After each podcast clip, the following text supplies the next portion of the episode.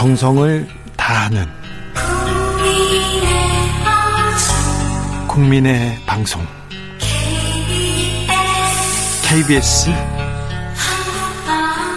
주진우 라이브 그냥 그렇다고요.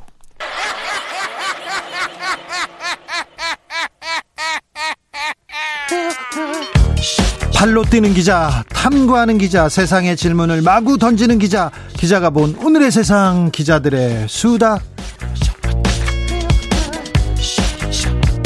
라이브 기자실을 찾은 오늘의 기자는 미디어 오늘 정철은 기자입니다. 안녕하세요. 네, 안녕하세요. 네, 정철은 기자는요, 발로 뛰는 기자는 아닙니다. 키가 커가지고 근데 달리기는 못해요. 질문을 네. 아, 질문을 마구 던지는 기자도 아닙니다.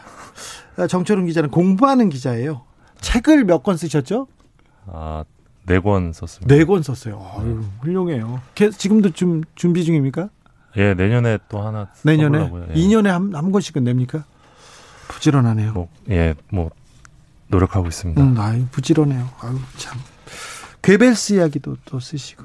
예. 예. 아, 네. 아주 아, 굉장합니다. 참 기자들의 수다에 나오는 기자들 우리 주진우 라이브 기자들 엄청 대단한 사람들입니다. 자, 오늘은 갑자기. 네. 어? 대단하다고요. 오늘 어떤 이야기 준비하셨어요? 어, 오늘 온라인에서 좀 화제가 됐던 수능 문제가 하나 있습니다. 아이고, 그러니까요. 예. 수능이 네. 뜨겁습니다. 네, 어제 수능이 있었는데 네. 한국사 20번 문제가 오늘 화제가 좀 있었는데요. 네.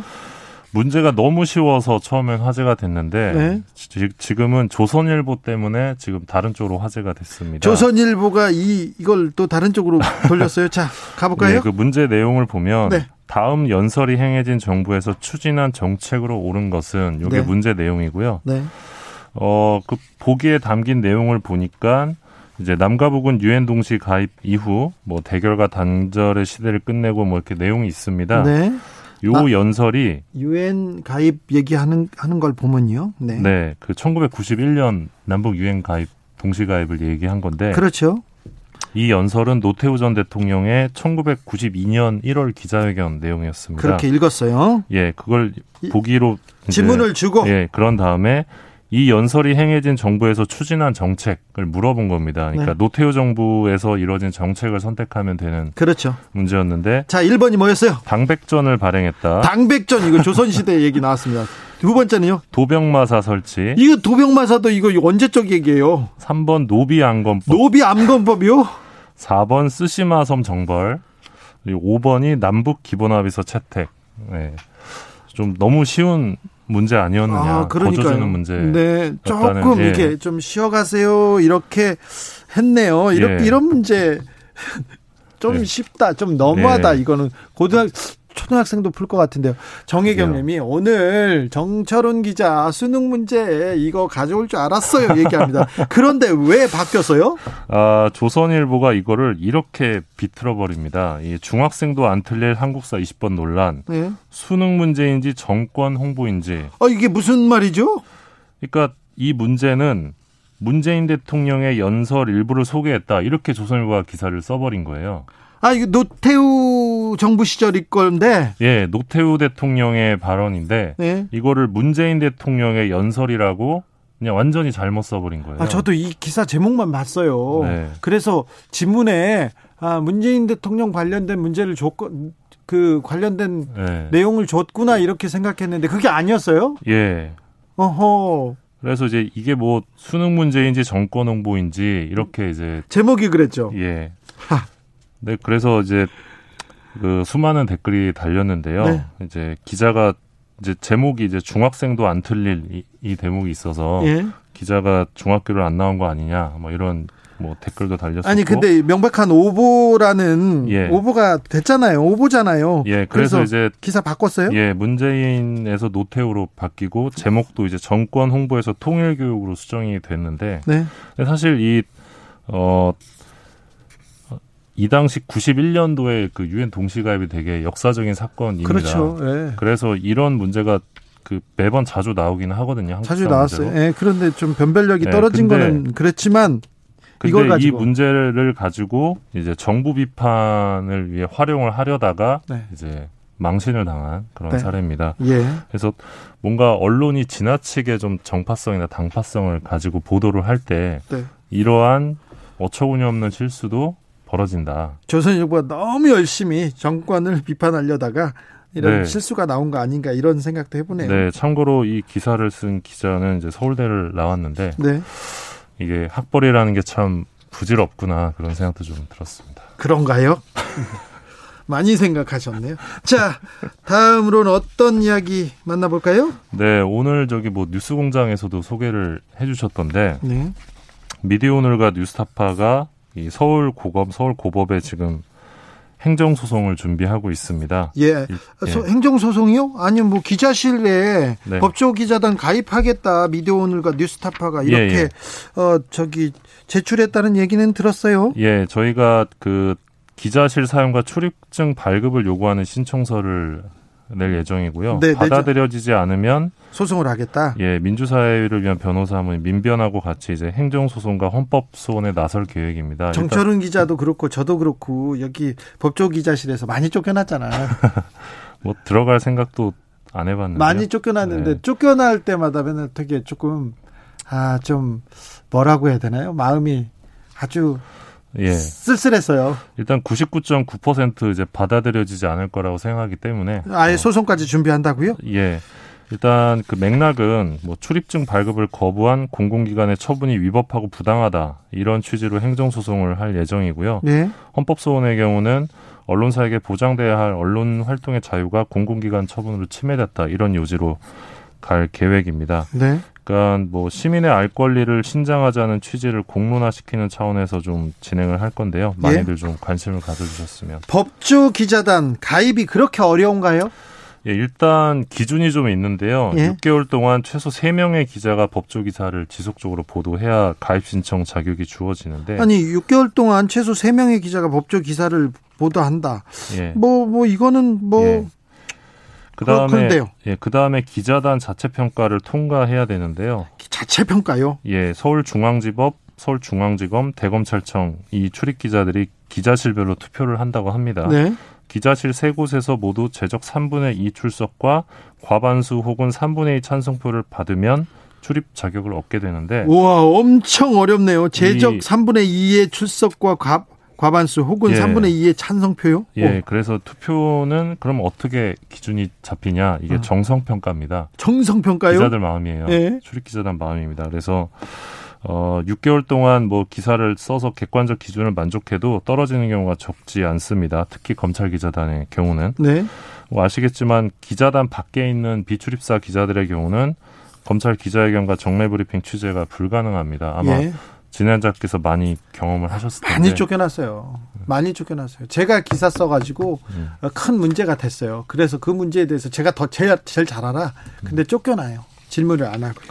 자, 별도의 규정 있는 건가요? 이게 민변이 서울 고검에 이제 물어봤는데요. 예? 기자실 운영에 대한 별도 규정은 없다고 밝혔는데 이 상시 출입 발급의 경우는 어, 서울 검찰청사 관리 및 운영에 관한 규정이 있다고 합니다. 이걸 보면 법조 출입 기자의 경우 기자실 간사가 서울중앙지검 제1차장 검사에게 제출한 언론사별 명단을 토대로 대검과 협의에 발급한다 이렇게 나와 있는데요. 별 조항을 다 만들어놨네요. 참 이런 조항도 있네요. 자, 근데 미디어 오늘이 네. 아, 특별히 이거 나섰어요. 왜 이유가 뭔가요? 그러니까 우리가 이제 팩 저널리즘이라고 하는데 취재 방법, 취재 시간 다 똑같고 개성이 없는 저널리즘을 팩 저널리즘이라고 합니다. 네. 그러니까 똑같은 기사가 그냥 쏟아진다는 건데 네.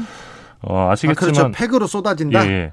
근데 아시겠지만 우리나라는 언론 자유 도는 높은 편인데 언론 신뢰도는 매우 낮은 그런 특별한 나라입니다. 꼴찌 수준이죠. 예, 그러니까 기사의 품질이 낮기 때문인데 뭐 정파성, 그러니까 언론의 정파성이나 조회수에 의존하는 수익 구조 이런 것들이 다양한 기사 품질 저하의 원인이 될 수 있는데 사실 이건 다른 국가 해외에서도 겪는 문제입니다. 점점 이거 좀 걱정이에요. 예, 근데 한국 언론만의 특수성이 있는데 이게 바로 출입처 관행입니다. 그렇죠, 출입처. 예, 이 관행에서 파생되는 어떤 정보 독점 그리고 취재원과 취재 기자 간의 담합 구조 여기에 이제 기자단이 중심에 있는 건데요. 네. 어, 한국 언론은 출입처로 유지가 되고 있습니다. 대부분 뭐 70% 이상의 기자들이 다 출입처를 갖고 있는데요. 반면에 로이터나 가디언, 뉴욕타임즈 같은 해외 언론은 이 대다수 기자에게 출입처를 배정하지 않고 있습니다. 예. 이 가디언의 경우는 전체 기자가 한 500여 명 정도라고 하면 10% 정도만 이 우리 해, 우리의 출입처에 해당하는 전담 분야를 갖고 있다고 하는데요. 네. 아마 진행자께서 또 해외에서 그 해외 기자들도 좀 많이 네. 만나보셨을 텐데 네. 출입처가 좀 있는 출입처? 얘기를 안 하고 저는 어떤 어떤 그 분야에 대한 기사를 씁니다. 이렇게 음, 인사하지. 음. 저 어디 출입하는 누굽니다. 이렇게 음, 인사하는 음. 경우는 전혀 보지 못했어요. 그리고 그 외국 기자들이 저를 소개할 때도 그렇게 얘기합니다. 음. 뭐 이명 이명박을 취재하는 뭐, 네, 뭐. 권력형 비리 네, 뭐 이렇게 비리. 하고 검찰 비판하고 네. 그런 얘기합니다. 저기 어, 네. 출입처 관행 좀 문제가 있다고 계속 얘기했습니다. 사실은 노무현 정부 당시에 출입처 관행 이거는 좀 바꿔야 된다 이렇게 얘기했어요. 그때 그 정책을 마구 그그 이 정책을 내고 이 아이디어를 냈다가 계속해서 언론의 비판을 받은 사람이 비판을, 네. 양정철 비서관이었죠. 아, 네. 네. 자 출입 처 관행 어떤 문제가 있다고 보세요? 뭐 한마디로 정리하면 그 저널리즘을 죽이고 있다, 저널리즘 망치고 있다 이렇게 볼 수 있는데요. 대다수 기자가 출입처로 출근을 합니다. 그러니까 하루 종일 보내요. 그러면서 보도자를 중심으로 기사를 씁니다. 예. 그러니까요. 보도의 동질화로 이어지는데요. 어떤 거는 오타도 똑같이 써요, 기사가. 맞습니다. 네? 예, 예. 그래서 특정 어떤 특정 사안은 너무 많이 보도가 되고 그러면서 어떤 사안은 전혀 보도가 되지 않는 네. 그런 뉴스 홍수와 뉴스 사막 현상이 발생한다. 뉴스 홍수, 뉴스 사막. 네, 그렇죠. 이런 분석이 있고요. 예. 이와 관련해서 한 기자는 다른 신문들, 다른 기자들이 하는 대로 따라가면 잘못되더라도 부담이 적고 네. 혼자서 튀면 엄청난 부담이 따른다. 그렇죠. 혼자 튀면 네. 예, 특히 정치적으로 민감한 문제의 경우 더욱 그렇다. 그렇습니다. 그리고요 출입처에 처음에 나가지 않습니다. 그 병아리 기자들이 이렇게 나가지 않습니까? 그러면 특종을 칭찬하는 게 아니라 낙종 있잖아요. 다른 음. 기사가 다 다른 기자들은 다른 언론사 기자들은 다 이 기사 썼는데 이거 취재했는데 너는 왜 몰라 이렇게 하지 않습니까? 그걸로 계속 혼나요. 음. 그래서 그래서 기자들이 그냥 다 따라가려고 해요. 예. 네. 특히 자, 그게 이제 법조가 그런 경향이 굉장히 강하고 심각하죠. 예. 아무튼 지금 언론지능재단에서 관련한 이 출입처 관련 그 연구 보고서가 하나 나왔는데 네. 현재 기사 생산 방식으로는 수용자의 관심사와 이익을 반영한다는 저널리즘 본질을 도저히 구현할 수 없다 이렇게 결론을 내면서 도저히 탈, 구현할 수 없어요? 예. 탈출입처를 대안으로 제시했는데 여기서 또 특별히 법조에 주목을 합니다. 네. 왜냐하면 국내 수많은 출입처 중에서 법조랑 경찰 출입처가 이 출입처 중심의 취재를 유지해야 하는 매우 강력한 동기를 언론사에 제공한다 이런 결론이 또 나오기 때문인데요. 왜 그런지 또 설명해 주세요. 예, 저보다 더 잘. 네네, 먼저 먼저 하세요. 일단 이 법조와 경찰 출입에서 나오는 정보라는 게그 네. 그 일반인들이 쉽게 얻기가 어렵죠. 다른 부처에 네. 비해서. 그리고요. 그러다 보니까 어떤 이 그 출입처의 폐쇄성이 다른 곳보다 더 심하기 때문에 네. 기자들과 또 취재원 간의 유착 관계도 더 쉽게 벌어질 수 있는 그런 구조입니다. 그리고, 그리고 검찰이나 경찰인 경찰 기자들은요. 거기서 민원 해결하는 해결사로도 나서요. 네, 지금 정권은 거의 이제는 안 그럴 거예요. 그런데 아, 로비에 그 로비를 하다가 로비를 하다가 경찰 검사한테 로비를 하다가 사법 처리된 경우도 있습니다. 네, 맞습니다. 어 모든 언론사들이 대부분 이 법조에 많이 힘을 주고 있는 편인데요. 사회부가 사회부가 법조 중심으로 돌아갑니다. 예, 지금 올해 4월 기준 법조 출입 기자가 40개사 260명인데 그렇게 많아요. 청와대 출입 기자보다 많습니다. 청와대 그렇죠. 출입 기자는 134개사 230여 명이거든요. 법조 출입 기자 260명입니다. 예, 근데 법조 출입 기자는 40개사가 260인 거고. 예. 청와대는 134개사가 230이니까 네. 굉장히 많은데 대부분 에이스를 법조로 보냅니다. 예. 법조 기자단은 이제 헌법재판소, 대법원, 중앙지법, 대검, 중앙지검 등을 출입하고 있는데 10명씩 보냅니다. 예, 맞습니다. 10명, 20명씩 보냅니다. 예, 그래서 어 기사를 쓰는 기자도 있는데 기사를 안 쓰고 이제 정보 보고용 어떤 취재를 하는 그런 기자들도 있습니다. 거기서요. 정보 보고만 하는 사람도 있고요. 어떤 사람은 사업하는 사람도 있어요. 네. 어떤 기자는 시행 사업하고 있더라고요. 거기서. 예, 그 이 건과 관련해서 사실 법조 출입처가 한국 언론으로부터 과도한 의미를 부여받고 법조의 뉴스 가치가 과대평가받고 있다 이런 지적도 있는데요. 어, 검찰 수사는 실제 사회적 의미 이상으로 취재와 보도의 대상이 되고 있고 이러한 과도한 관심이 법조의 위상을 강화시켜주는 강화시켜주는 것은 아닌지 돌아봐야 한다. 네. 그리고 이와 관련해서 한 기자는 검찰 수사가 진행 중이면 취재된 게 아무것도 없는데 일단 지면을 비워놓고 업무가 시작되는 경우도 있다. 이렇게 어려움을 토로하기도 했습니다. 그러네요. 어, 기자단은 뭐 아시겠지만 권력입니다. 예. 단체. 그, 네. 2014년에 이 TV조선이 기자단을 비판한 일이 있었는데요. 예. 어, 서울시경이라고 하죠. 서울지방경찰청. 예. 기자단 가입에 계속 실패를 합니다. 처음에 TV조선이. 이제 TV조선 생겼을 때요. 네네. 어, 기자단은 뚜렷한 이유 없이 기자단 가입을 거부하고 있다. 네. 아무 이유 없이 타 언론사 진입을 막는 행태야말로 가장 비판해야 할 한국 언론의 어두운 구석이다 이렇게 TV조선이 아 그때는 이렇게 얘기했어요? 네, 네, 그러면서 네. 이 권력과 자본에 의한 언론 통제 시도에 언론은 끊임없이 맞서야 하지만 언론이 언론을 통제하려는 움직임 또한 혁파 대상이다 이런 주장을 TV조선이 합니다. 어우, 잠깐만요. TV조선에서 이런 얘기했어요? 예. 네, 결국 TV조선이 15번의 도전 끝에 지난해 5월 시경 기자단에 가입했는데요. 아, 지난해 5월에 아, 네. TV조선마저도 이렇게 들어가기 힘듭니까? 아, 예, 그렇습니다. 네. 네 그래서 기자단이 가진 권력이 뭐 적지 네. 않은데 네.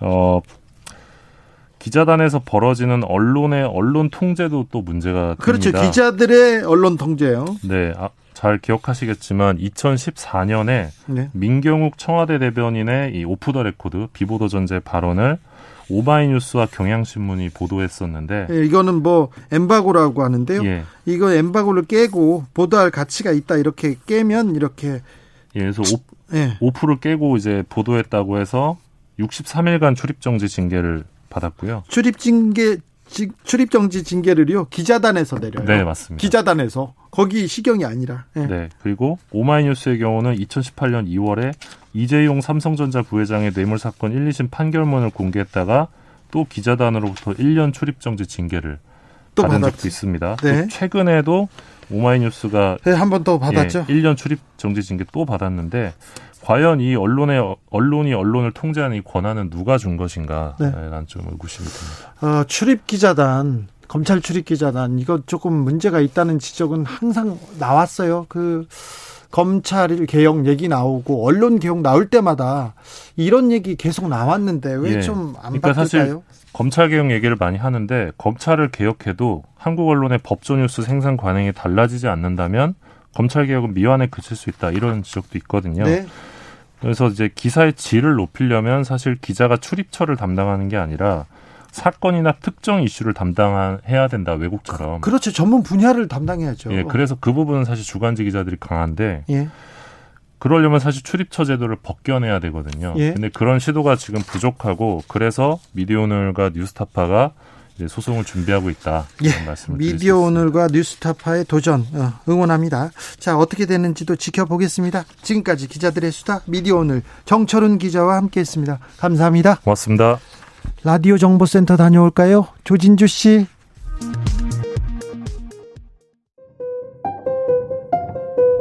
정치 피로, 사건 사고로 인한 피로, 고달픈 일상에서 오는 피로. 오늘 시사하셨습니까? 경험해 보세요. 들은 날과 안 들은 날의 차이. 여러분의 피로를 날려줄 저녁 한 끼 시사. 추진우 라이브.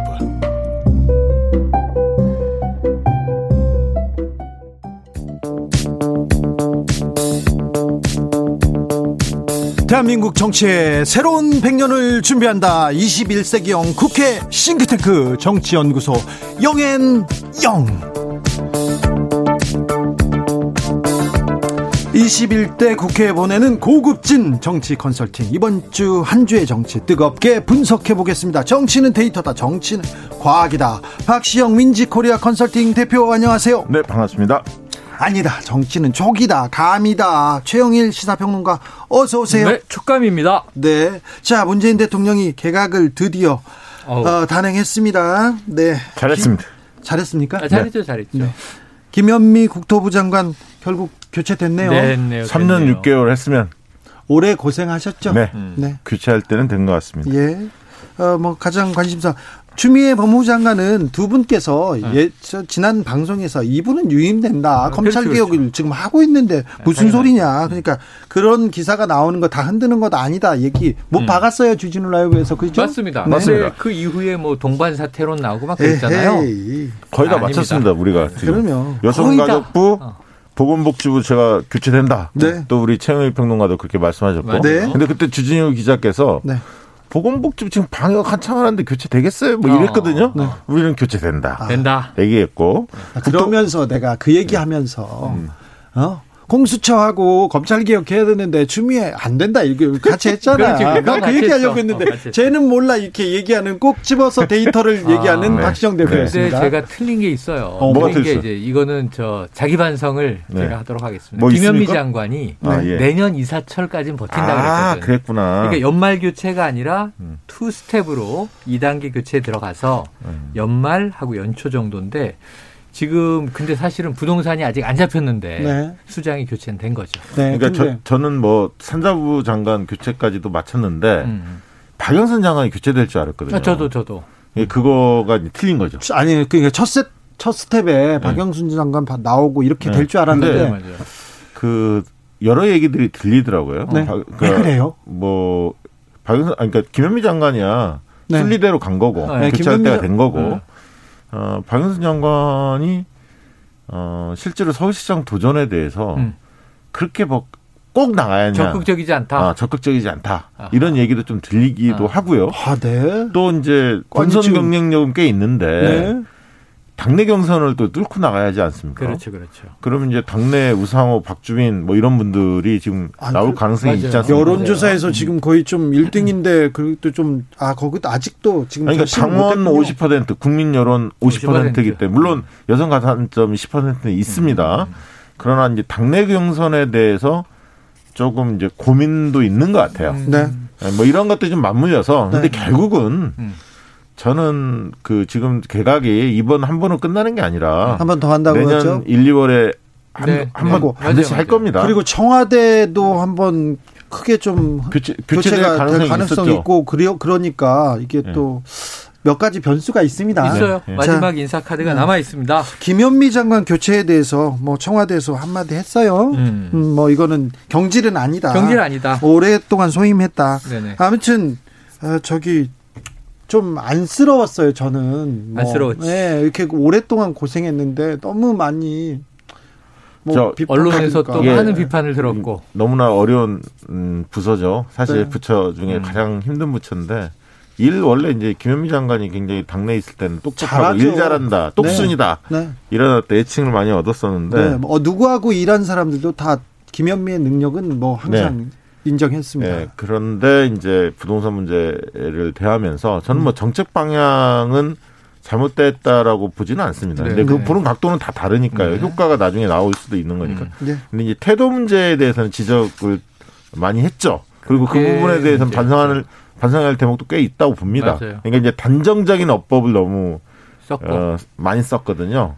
아, 사실은 이게 보는 시각에 따라서 이 좋은 의도로 들으면 그 안타까움이 묻어나요. 음. 아파트가 빵이라면 밤새 만들겠는데. 그러니까. 근데 이게 어찌 보면은 좀 보수 언론에서는 정말 타겟으로 또 설화. 그러니까 미워하니까 계속 그러니까, 그런 걸 트집을 그러니까 그렇죠. 마리 앙뜨와네트하고 비교가 돼버렸잖아요. 아니 그리고 저는 그 반성해야 할 게 그러니까 그 김현미 장관의 화법에 대해 김현미 장관도 반성해야 할게 있지만 음. 언론이 너무 심하고 국민의힘도 그, 너무 심해. 뭔 얘기냐면 음. 호텔 전세가 나왔을 때 얼마나 그거를 호텔 거지 그 비판을 했으니까 완전 비난을 했죠 맞아요. 사실은. 근데 음. 막상 뚜껑을 딱 열었지 않습니까? 아남 음. 생활이라고 음. 여니까 젊은 사람들이 거기에 환호를 했거든요. 그렇지. 아, 이 정도면 고시원이나 반지하 옥탑방에 사는 친구들 훨씬 많잖아요. 훨씬 좋아진 거 아닙니까? 근데 이제 언론은 이런 거예요. 가보질 않고 쓰니까 뭐 호텔방에서 가족들 살라고 애들을 어떻게 키워 이렇게 돼버린 거지. 이게 청년들은요, 지금 이 지방에서 올라온 청년들은 고시텔, 고시원 많이 사는데 그 월세 싸게 는 저편들이 20만 원부터 도심권은 한 월 50만 원까지 그러면서 공동 주방에서 라면 끓여 먹고 김치 갖다 먹고 하면서 버티는 거예요. 그래서 우리가 세대별로 타겟을 쪼개서 생각하면 호텔에 뭐 아이 딸린 가족이 들어가서 살라는 건 결코 아니었습니다. 1인 가구 대상입니다. 네. 너무 호도된 측면이 크다고 봐야겠죠. 자, 9790님 안쓰럽긴 진짜 캤어야지. 안쓰럽다고 또 저한테 저한테 호통치는 것 같아서 아이고. 근데 야당이 야. 5357님은 네. 김현미 장관은 홍남기 부총리가 자꾸 나서는 바람에 제대로 못한 거 아닐까요? 이런 어. 얘기도 합니다. 아니 그래서 그 다음 주자가 지금 변창흠 LH 사장 아니에요. 네. 거기가 서울 그 도시주택공사 네. 또 했습니다. SH도 SH도 했고 이제 LH는 한국도시 토지주택공사 그렇습니다. 어, SH는 한 서울 도시 어, 주택 도시공사. 어, 주택 아, 도시공사. 약간 달라요. 네, 네. 청와대 전 그 수석이었던 김수현 수석하고 짝이었죠. 그런데다가 아, 이분은, 이론도 밟고 이분 실무를 많이 다뤄봤어요. 네. 교수 출신의 실무를 다루기 때문에 그런데 주장을 보면 제가 단언컨대 김현미 장관보다 더 센 인물입니다. 네. 이분은 그래. 부동산에 대해서는 세금을 더 강하게 매겨야 한다라고 주장하는 인물이에요. 네. 그러니까 지금 그 어 김현미가 경질됐어. 그럼 이제 정부가 드디어 기조를 부동산 기조를 어, 이 보수 야당의 이야기를 들어서 어, 뭐 바보야, 이 문제는 공급이야. 바꾸겠네? 시장에 맡기겠네? 아닐 것 같아요, 제 생각에. 그거보다는 네. 약간 체감형 정책들을 많이 낼 것 같아요. 음. 피부적으로 아까 호텔 전세 같이 네네네. 어, 그 맞춤형 정책 이런 것들을 좀 내지 않을까 싶습니다. 그 가능성이 있습니다. 네. 자, 음, 다음 주에 다음 주에 검사 술접대 의혹 수사가 마무리를 짓고 기소 여부를 결정하기로 음. 합니다.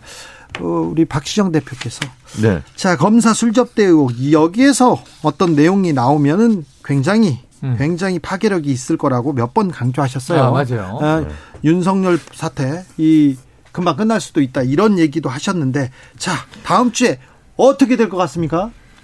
어 근데 사실 이런 부분들이 다 들어가서 워낙 큰 징계위원회가 딱, 딱 있다 보니까 그러니까 뭐 이제 다 묻혔어 음. 큰 뉴스들 다 묻. 그러니까 특활비도 다 사라지고 지금 이제 예를 들면 징계 문제가 어떤 시기든 결론을 뭐 10일 한 방에 나지는 않았겠지만 음. 뭐한 두세 차례 할 가능성이 있지 않습니까? 그렇죠? 그런데 무작정 늦출 수는 없으니까 뭐 15일에서 자, 뭐 20일 사이 2부에서 징계위원회 얘기를 하려고 했는데 징계 네. 징계 얘기를 먼저 아니, 할까요? 아니 그러니까 그래서 15일에서 한 20일 사이에는 결론이 날 것 같은데 음. 그 사이에 일어난 일들은 되게 다 묻히게 돼 있어요. 이게 음. 워낙 커서. 음. 음. 그래서 그나마 지금 관심을 갖는 건 그 변수 외에는 그 일 외에는 공수처가 그나마 관심을 갖는 거고. 9일이죠. 9일. 자, 그래서 네. 그러면 징계위가 연기되고 또 연기됐습니다. 제재 연기됐었는데 어, 이 얘기로 그냥 들어가겠습니다. 2부에서 가려고 했는데 자, 이 부분 어떻게 돼 가고 있는 거예요? 근데 저는 징계위를 보면 사실은 이번 주 초까지만 해도 네. 윤석열 총장이 벼랑 끝에 서 있었어요. 이번 주 네. 초까지만 해도 벼랑 끝에 서 있었습니다. 교통정보 듣고 아, 김한단 씨한테 아, 네. 물어보고 네. 다시 말, 오겠습니다. 말린 거예요. 아, 말렸다. 테이크아웃 시사 나왔습니다. 오늘도 하나 챙겨가세요. 주진우 라이브. 자, 윤석열 총장이 벼랑 끝에 네. 몰렸었는데 아, 최영일 아, 갑니다. 제가 최영일 까먹고 총. 있었네. 예. 자, 벼랑 끝에 윤 총장이 월요일까지 서 있었어요. 네. 그래서 월요일에는 기억나시겠지만 행정법원에 신문에 참석을 했단 말이에요. 예, 그러니까 본인이 간 건 아니고 예. 변호인이 갔어요. 예. 법무부 쪽도 변호인만 가고. 그래서 그 결과에 따라서 징계위가 원래는 2일 예정. 네. 그래서 우리는 1일 행정법원 시, 시, 저 신문과 결정. 우선 가처분에 대한 네. 2일 날은 감찰위. 네. 그리고 1일 날은 감찰위, 2일 날은 이제 저 이 징계위 이렇게 쭉 예정이 돼 있었는데 화요일 오후에 자 행정법원에서 인용, 인용. 복직하세요. 여기서부터 이제 기류가 바뀌어요. 갑자기 출근을 합니다. 그다음에 네. 감찰위에서 부적절하다. 네. 법무부의 결정이 그러더니 갑자기 그날 고기영 법무부 차관 사의 표명. 다른 분도 또 사의 표명. 예, 이게 원펀치, 투펀치, 쓰리펀치에 확 분위기가 바뀌었어요. 그러고 징계위원회는 4일로 연기. 음. 왜냐하면 차관이 없어졌으니까. 네. 그리고 지금 다음 날 바로 청와대는 이 후임 차관 인선. 네. 그러다 보니까 이제 추 장관이 그 어떤 언론의 문매도 되게 강하게 지금까지 버텨왔거든요. 네. 근데 여기서부터는 이제 휘청거리기 시작하는 거야. 음. 그러면서 추미가 휘청거린다. 그러지는 않을 것 같은데요. 이 와중에 네. 이제 10일로 연기가 되면서 예. 사실은 청와대의 이야기가 묘하게 해석되는 게 예. 청와대는 매우 중립적이고 원칙적인 얘기를 한 거예요. 예. 음. 근데 해석이 추 장관에게 불리하게 돌아가는 거지. 왜냐하면 청와대는 절차적 정당성 중요하다. 예. 지켜라. 공정성 중요하다. 충분히 토론해라. 투명성도 보장하라. 그럼 이 안에는 이제 윤 총장 측의 반론권이나 소명도 다 포함해서 충분히 토의하고 징계 결정하면 청와대는 거기 그대로 따른다는 거잖아요. 대통령은. 그런데 이게 이제 어떻게 해석되냐 하면 어, 청와대가 이렇게 강조를 했네. 그동안은 절차적 정당성이 많이 위배됐었지. 너무 급했지. 이렇게 이제 해석되기 시작을 한 거예요. 그러면서 지금 오늘 금요일인데 자, 그다음에 저 징계 위원들은 일곱 명 다 인선이 된 건가? 뭐 결정돼 있는 당연직들이 있지만 아니, 당연히 됐죠. 그 어, 언론에서 어, 얘기하는. 누구냐? 외부 인사 세 명 누구냐? 그럼 이거 왜 윤 총장 쪽에 알려주지 않나? 이런 문제가 터지고 있는 자, 거죠. 이제 뭐 그렇게 해석할 수도 있습니다. 음. 거기다가 윤석열 총장이 오늘 검사 징계법 네. 위원이다 그, 이렇게 헌법 소용까지 냈어요. 맞아요. 자, 저는 어 정반대, 정반대 해석을 합니다. 그러니까 물론 이제 직무배제와 관련해서는 조금 무릴 수 있다 이런 얘기들이 많이 있었습니다. 그래서 그 부분에 대해서는 결정 때문에도 어, 가, 가처분이 인용될 것이다 음. 이렇게 예상한 사람도 많이 있었고 맞아요. 그 부분은 어뭐 예상한 분들은 예상했어요. 음. 근데 이제 징계 청구가 핵심인데. 음. 어, 징계 청구에 대해서 이제 날짜가 연기된 것이 뭐 예를 들면 윤 총장 측에서 계속 주장했던 것을 받아들인 거냐. 음. 아니 그 원래 위법한 건 없어요. 5일 전에 이미 2일 날 할 때 그 전에 5일 전에 통지를 했기 때문에 3일 날 하든 4일 날 하든 5일 날은 상관 없습니다. 그거는 음. 그러나 대통령이 얘기했던 건 뭐냐면 예를 들면 어떤 내용으로 그 다툴 건지에 대한 상세 대, 내용 같은 거를 충분히 제공하라는 얘기 아닙니까? 음. 음. 시간을 충분히 줘라. 그 얘기는 방어권을 충분히 보장을 해줘라.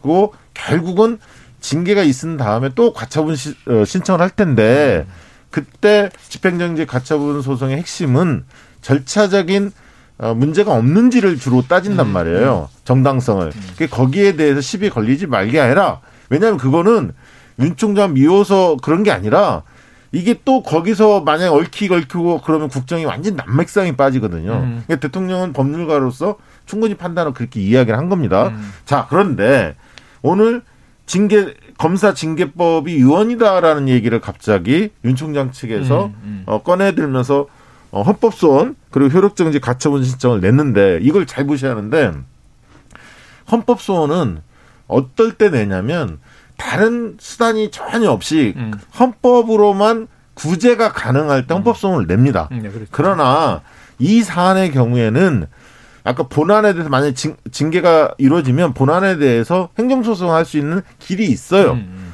그리고 법무부 장관만 이런 부분들이 징계위원회 구성할 때 장관이 관여 음. 관여하는 것이 법무부 장관만 있는 게 아니라 행정부 모든 부처의 장관은 모든 부처 다 그렇게 돼 있어요. 맞아요, 맞아요. 그 징계위원회법이 있었어요. 있어요. 음. 그리고 그 법에 의해서 지금까지 징계를 공무원들이 받은 거예요. 검사들도 징계 이렇게 받았어. 음. 헌재가 이걸 만약에 문제 있다 생각하면 그 전에 징계받은 사람들 다 그렇죠. 그렇죠. 무효가 되는 거야. 어. 난리가 나. 음. 있을 수 없는 일이에요, 사실은. 음. 그러면 이걸 왜 꺼내들었냐? 음. 의도를 아셔야 돼. 음. 의도는 뭐냐면 여론몰이 하는 거예요. 지금 음. 최영희 평론가 헷갈리지 않습니까? 어. 이렇듯이 뭔가 징계위원회가 문제가 있구나라고 국민들이 알게끔 생각하게끔. 언론이 또 그렇게 부채질을 하게끔 음. 심리전 여론몰이를 음. 하고 있다 이렇게 이해하죠. 자 심리전은 최영일 평론가의 네. 분야인데 그럼요, 심리전 그럼요. 치고 들어왔습니다. 이거 안 되겠습니다. 네, 제가 자. 지금 말렸다 이렇게 이제 아, 표현을 아, 했어요. 말렸다. 자 그러면 이제 본격적으로 오늘 순서 시작하겠습니다. 네. 우리가 한 20분 했는데 이제 어. 시작하는 거예요. 아, 그래요? 자 문재인 대통령 지지율 콘크리트 지지율이 깨졌다 그러면서 레임덕이다 이렇게 언론에서 기사를 쓰기 음. 시작했습니다. 요거 어떻게 봐야 됩니까? 촉채. 네, 촉채. 뭐 한 두세 가지 변수가 있어요. 저는 예. 이 매일 국민들이 뉴스를 보면서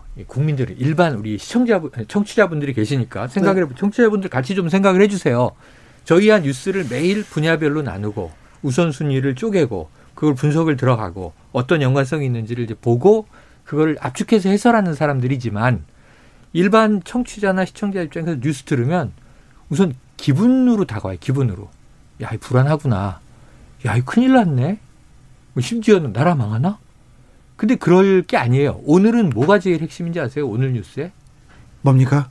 산자부 공무원들 네. 영장 청구했잖아요. 네. 그 다음 주가 아니라 당장 오늘 그 영장 청구에 따라서 네. 그럼 이게 지금 윤석열 총장이 반격하는 사건이잖아요. 월성 1호기 조기 폐쇄에 대해서 네. 산자부 공무원들이 어우 그것도 감사 전날 440여 개의 자료를 다 폐기했대. 네. 수상한 거 아니야? 근데 그게 전례가 없잖아요. 감사원이 고발한 사안도 아닌데 네. 검찰이 정책적 사안을 가지고 네. 그렇게 굉장히 빠르게 하고 영장을 치는 아니, 전례가 있습니다. 그리고 원전 문제는 안전성이 안전성이 굉장히 제일 중요한데 법원에서 가동하지 말라고 가동하지 예. 말라고 판결한 사안. 그래요. 그래서 음. 닫아야 되는데 왜 경제성을 거기서 안전성은 다 사라지고 경제성 어. 거기서 또 세부적으로 가서 그 한 부분 가지고 지금 수사를 시작했잖아요. 언론의 워딩이 틀린 게 뭐냐면 이 사건이 어떻게 됐든 간에 공무원이 뭐 비위를 저질렀든 안 저질렀든 이 사건은 탈원전 정책과 무관한 사건이에요. 탈원전 정책이 아니고 이건 정말 공무원들이 경제성을 낮게 평가하려고 이 숫자를 조작했는가의 문제예요. 네. 지역적으로. 그리고 감사원은 경제성 평가만 했던 거예요. 근데 탈원전 정책과 안전성이나 다 이런 걸 종합적으로 네. 다 안전성, 지역 음. 수용성 이런 것들을 다 보고 그다음에 탈원전은 60년 후에 시작되는 거야. 문재인 정부에는 한 기의 원전도 서지 않고 아니, 그러니까 오히려 건설이 되고 있어. 그러니까 오해를 받는 거예요. 네. 그래서 아, 그래서 그래서 오늘 영장 발부 기각 사유가 오늘 중요하다니까요. 네. 자, 그 지지율에 대통령 지지율에 지지율 관련해 제가 어. 얘기할게요. 네. 어. 자, 산자부 제가 전문가잖아요. 자, 그러면 그 질문하겠습니다. 아, 질문 전에 어. 어, 이런 시각도 있습니다. 2081님께서 윤 총장, 윤 검찰총장의 시나리오는 백신이 백신이 공급되면 끝납니다. 나라를 걱정하는 많은 분들이 이를 갈고 있거든요. 이거는 무슨 생각인지 모르겠는데 아무튼 신선한 생각 새겨 듣겠습니다. 그 그래서 자 데이터 하락의 원인을 질문을 하나 간단히 하고 네, 하나 질문. 질문이 그래서 산자부 공무원 얘기했지 않습니까? 네네. 구속되면 지지율이 더 떨어집니까? 영향이 있습니까? 음, 없습니다. 없다. 예, 네, 왜냐하면 그거 갖고 움직일 그 때가 아니고 예? 지금 뭐냐면 어, 리얼미터 조사가 좀 많이 떨어졌잖아요. 근데 이제 아, 예, 예. 수치를 얘기하지 말고요. 네, 못 들었어요, 저는. 아, 예, 어물어물했어. 예. 어. 절대 못 들었습니다. 어, 리얼미터 조사가 이제 30% 후반대가 나왔는데 네. 좀 많이 떨어졌어요. 어. 근데 갤럽 조사 이런 거는 1% 포인트밖에 안 떨어졌어요. 많이 대통령 지지율이. 아, 네. 그리고 어, NBS라고 전국 지표조사는 여전히 40% 중반대를 대통령 지지율이 음. 기록하고 있습니다. 그러니까 음. 조사 방식에 따라 약간 다르긴 합니다만 음, 음. 하향 추세는 분명해요. 음. 근데 이제 어, 진보층과 중도층에서 고루 빠졌거든요. 대략 보니까 음, 조사 기간마다 약간씩 맞아요. 차이는 있지만 그럼 진보층은 왜 빠졌을까? 봤을 때 진보층은 180석 몰아줬는데 음. 왜 이렇게 끌려다녀? 지지부진하냐? 여당 야당한테 끌려다니고 검찰한테 끌려다니고 도대체 뭐 하는 거야? 음. 에 대한 회초리를 들었다고 보고요. 그게 이제 정청래 의원의 의견이에요. 예, 그다음에 중도층 왜 빠졌냐? 음. 너무 시끄러워 세상이. 어. 어. 그리고 코로나도 굉장히 확산돼 있는데 코로나 방역을 굉장히 잘한 것을 대통령의 긍정 평가의 주된 원인 중에 하나인데 그렇죠. 요즘 코로나가 커졌어. 음. 불안감이 있어. 그런데 음. 정치권 돌아가는 걸 보니까 맨날 티격태격 싸우는 것 같고 음, 음. 검찰하고 이 문제가 아직도 해결이 안 되고 직무배제 이런 것들을 보면서 정권이 좀 무리수를 뒀나? 음. 중도층 그렇게 느낄 수 음, 있어요. 음, 그래서 양쪽이 빠진 거야. 음. 그러면 이게 음. 콘크리트 지지율이 무너졌느냐 과연 40% 음. 어떤 데는 더 낮게도 나오고 어떤 데는 높게도 나왔지만 어쨌든 위험 신호는 있어요. 다만 유권자 전체를 본다면 지난 대선 때 41%를 얻었어요. 문재인 대통령이. 근데 그 당시에 투표율이 70몇 퍼센트 했습니다.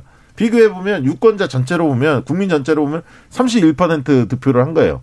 그래서 안 좋은 시그널은 분명히 있지만 이것을 네임덕으로 바로 어, 규정하는 건 굉장히 오버예요. 왜냐하면 음. 여권 내에서 차기 대권 주자가 각을 세운 거나 공무원들이 복지부동하거나 이런 건 아직 없어요. 음. 그리고 저는 아까 했던 징계 문제가 다음 주나 다다음 주에 결론이 나오면 만약에 지금 이제 검찰 개혁의 문제가 좀 가닥이 잡히고 정상화 된다면 지지율을 반등할 가능성은 충분히 있다. 음. 아직 어, 레임덕이라고 이야기하는 것은 그거는 음. 굉장히 어, 오버한 이야기다. 언론이 일단 기본적으로 레임덕이라는 단어를 좋아해요. 그래서 너무 쓰고 싶어 막 써요. 음. 이게 모리를 그 좋아할 리도 없는데 아, 그렇습니다. 근데, 근데 네, 정, 어. 청취자 여러분들이 들었대요 다. 네네. 그래서 최영일 평론가 비난하고 난리가 아. 났습니다. 조사 개요 잠시 듣고 가겠습니다. 아이고 이런. 이번 조사는 리얼미터가 TBS 의뢰로 11월 30일부터 12월 2일까지 전국 18세 이상 유권자 3만 4,269명에게 통화를 시도해 최종 1,508명이 응답을 완료, 4.4%의 응답률을 보였으며 무선 전화 면접 및 유무선 자동응답 혼용 방식으로 실시됐습니다. 표본 오차는 95% 신뢰 수준에서 플러스 마이너스 2.5%포인트입니다. 자세한 사항은 리얼미터 또는 중앙선거여론조사심의위원회 홈페이지 참조하시면 됩니다.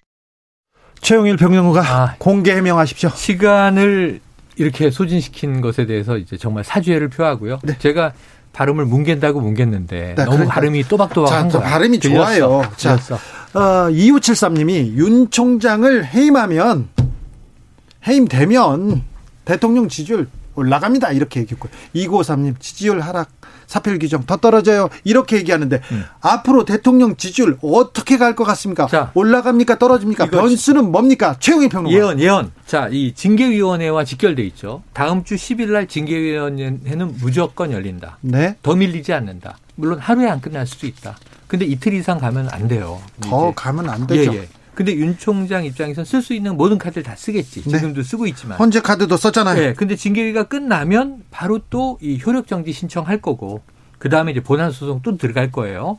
결과는 중요하잖아요. 초기에 기세가 중요해. 왜냐하면 이 결론은 이미 다음 정부에나 나올 가능성도 있어요.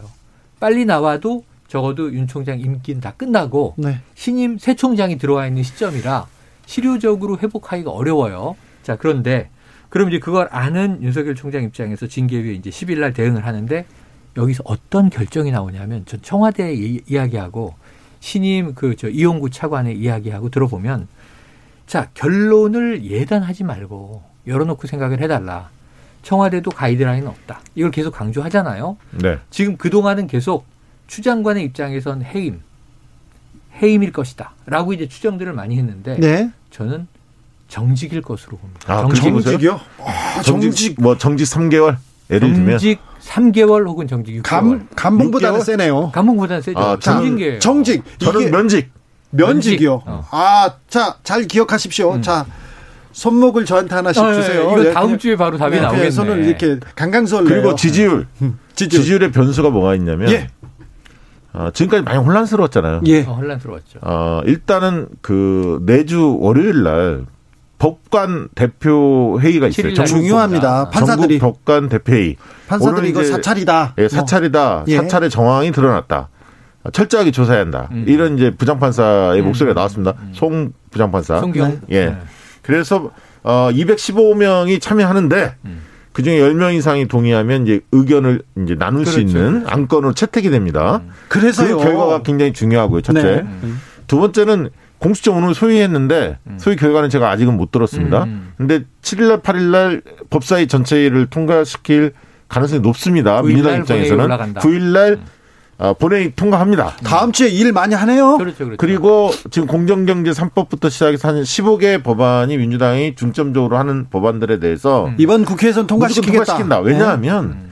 이낙연 대표도 이게 사활적이에요. 음. 지도부의 입장이 워낙 강고해요. 음. 의원들도 마찬가지. 왜냐하면 이낙연 당대표 입장에서는 대선을 준비하는 입장이 그렇죠. 있는데 처지가 있는데 이번에 이것을 해내지 못하면 본인의 지지율은 떨어질 수밖에 없어요. 하락할 음. 수밖에 없습니다. 쉽지 음. 않습니다. 음. 그래서 배수진을 실 거다. 저는 그렇게 보고 그래서 그런 게 만약에 성과를 낸다면 아까 있던 진보층 같은 경우는 다시 호전될 가능성이 있다. 중도층이야 좀 더 보겠습니다. 볼 겁니다.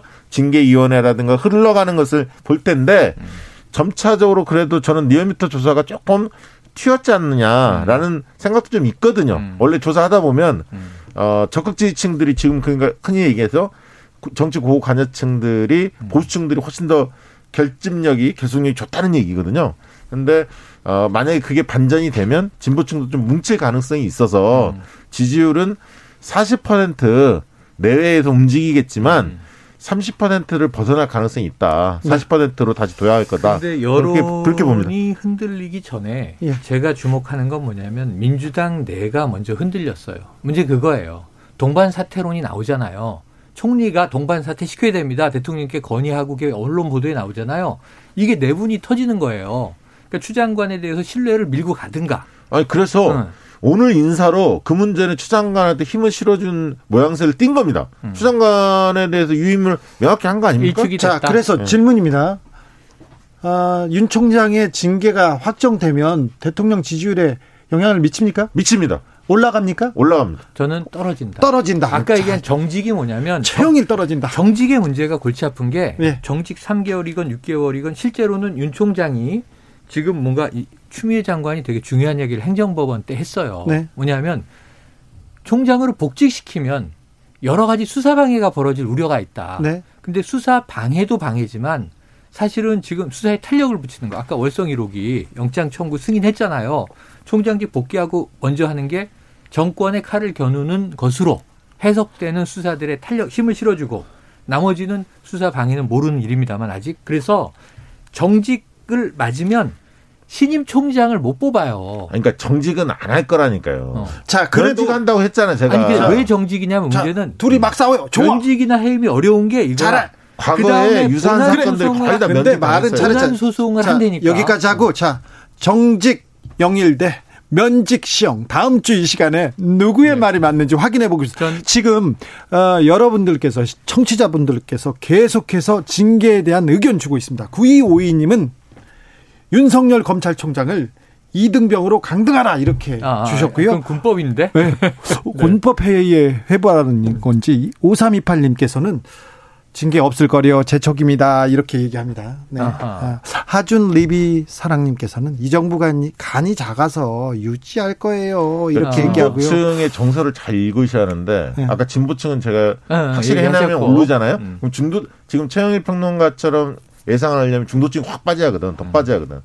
너무 물어붙이, 밀어붙이기 한 거 아니냐. 이제 이 인식이 작동하는 거거든요. 맞아, 사실은. 맞아, 맞아. 근데 중도층은 힘 센 사람을 좋아합니다. 그러니까 어, 어떤 부분에 대해서 성취로 확실히 성과를 내는 측을 좋아해요. 일리 있어, 일리 있어. 실제로 그렇습니다. 아, 일리 근데 있어요. 지금은 대통령보다 윤 총장이 더 힘센 것 같아. 어. 윤 총장 마음대로야. 하고 싶은 대로 다 하고 있어. 음. 수사나 모든 것을. 그래서 왜? 어 윤석열 지지율도 막 올라가고 총장이라 식물 총장이라고 국감장에서 얘기하시더구만요. 그때까지 그 전에는 식물 총장이었잖아요. 어, 지금은 그렇게 비춰진단 말이야. 음. 윤석열 총장이 엄청 힘이 세. 추장관도 꼼짝 못하는 느낌으로 비춰지고 있다. 그러니까 이번 주에 반전이 되면서. 근데 반전이 징계위에서 만약에 면직이 되고, 음. 어 그리고 아까 어, 검사 술접 대 이런 사건들이 다시 나오고, 음.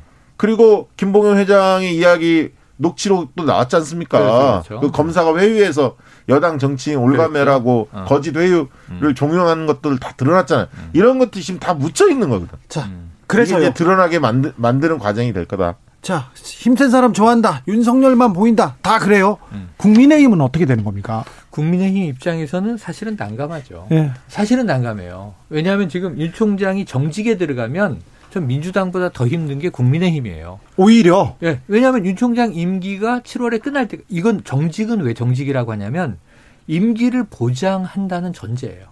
여섯 가지 비위 혐의 중에 네. 사찰 의혹까지 포함해서 야 이걸 해임까지 가기에는 너무나 증거가 또렷하지 않구나. 문제는 심각해 보이는데 이거 나중에 쟁송으로 갔다가 네. 무효 판결 나면 황당해지니까 네. 그렇다면 적절한 수위 조절하는 게 면직이나 해임은 너무 세 보이고 예. 나중에 이 저 법정에서 불리해질 수 있어요. 예. 증거가 명확치 않으면 네. 이 정도의 윤리 강령 위배라든가 네. 등등등을 묶어서 정직 정도면은 나중에라도 큰 문제가 없는 네. 빅타를 방어하기 위해서 네. 간다면 저는 음. 이게 지금 징계 위에서만 다툴 사안이 아니라 어. 이건 형사 형사소송 형사소송이 갈 가능성도 있어요. 어. 수사를 윤 총장이 한다는 얘기가 아니라 어.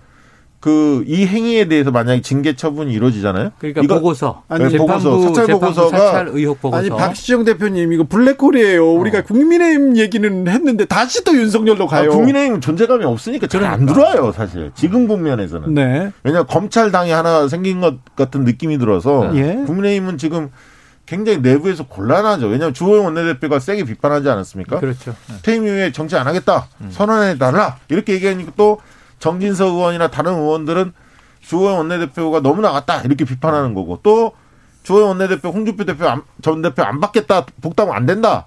4월 서울시장 전까지는 안 된다. 음. 그렇게 얘기하니까 이제 홍준표 전 대표도 괘씸해서 음. 막 티격태격 합니다. 어, 결국은 홍준표 전 대표의 살 길은 독자 세력화밖에 없다. 음. 홍준표 대표가 저는 그렇게 주문, 주문합니다. 왜냐하면 자기 세력을 만들어야 돼요. 음. 그래서 4월 재보궐 선거 전에는 못 들어옵니다. 음. 국민의힘에. 그러면 뭔가 세력화를 해서 당대당 통합을 하든가 하든가 그렇게 해서 고비를 넘을 수밖에 없다. 그러면 음.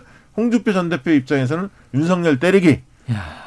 이렇게 가면서 자기 세력화를 갈 길이 멀다. 음, 그렇게 추진할 것 같습니다. 자, 그런데 이제 아, 서울시장, 뭐 네. 부산시장 재보선과 대선을 보면 결국 우리 정치가 제일 중요한 three 축 중에 하나가 인물이지만 인물이 없어서 국민의힘이 지금 참 힘들지만 정당 지지율은 걱정인 것이 민주당은 떨어지는데 정체돼 있거나 약간씩 오르거나 한단 말이에요. 반사 이익을 취해 간다는 거야. 갤럽 조사에서는 국민의힘도 똑같이 맞아요, 떨어졌죠. 떨어졌어요. 네. 어, 그래서 그런 면으로 봤을 때는 지금 이낙연 대표도 또 악재가 하나 터졌고 등등 해서 네. 저는 지지율 하락을 좀 여당이 심각하게 보고 특단의 대책들을 낼 필요가 있다. 오늘 인사부터 한번 주목을 해보죠. 알겠습니다. 정치연구소 영앤영은 저희가 화장실에서 이어가겠습니다. 네. 최영일, 박시영 두 분 감사했습니다. 고맙습니다. 고맙습니다. 아웃사이더의 외톨이 들으면서 주진우 라이브 마무리하겠습니다. 저는 내일 오후 5시 5분에 제가 진행하는 주진우 라이브 스페셜로 돌아오겠습니다. 지금까지 주진우였습니다.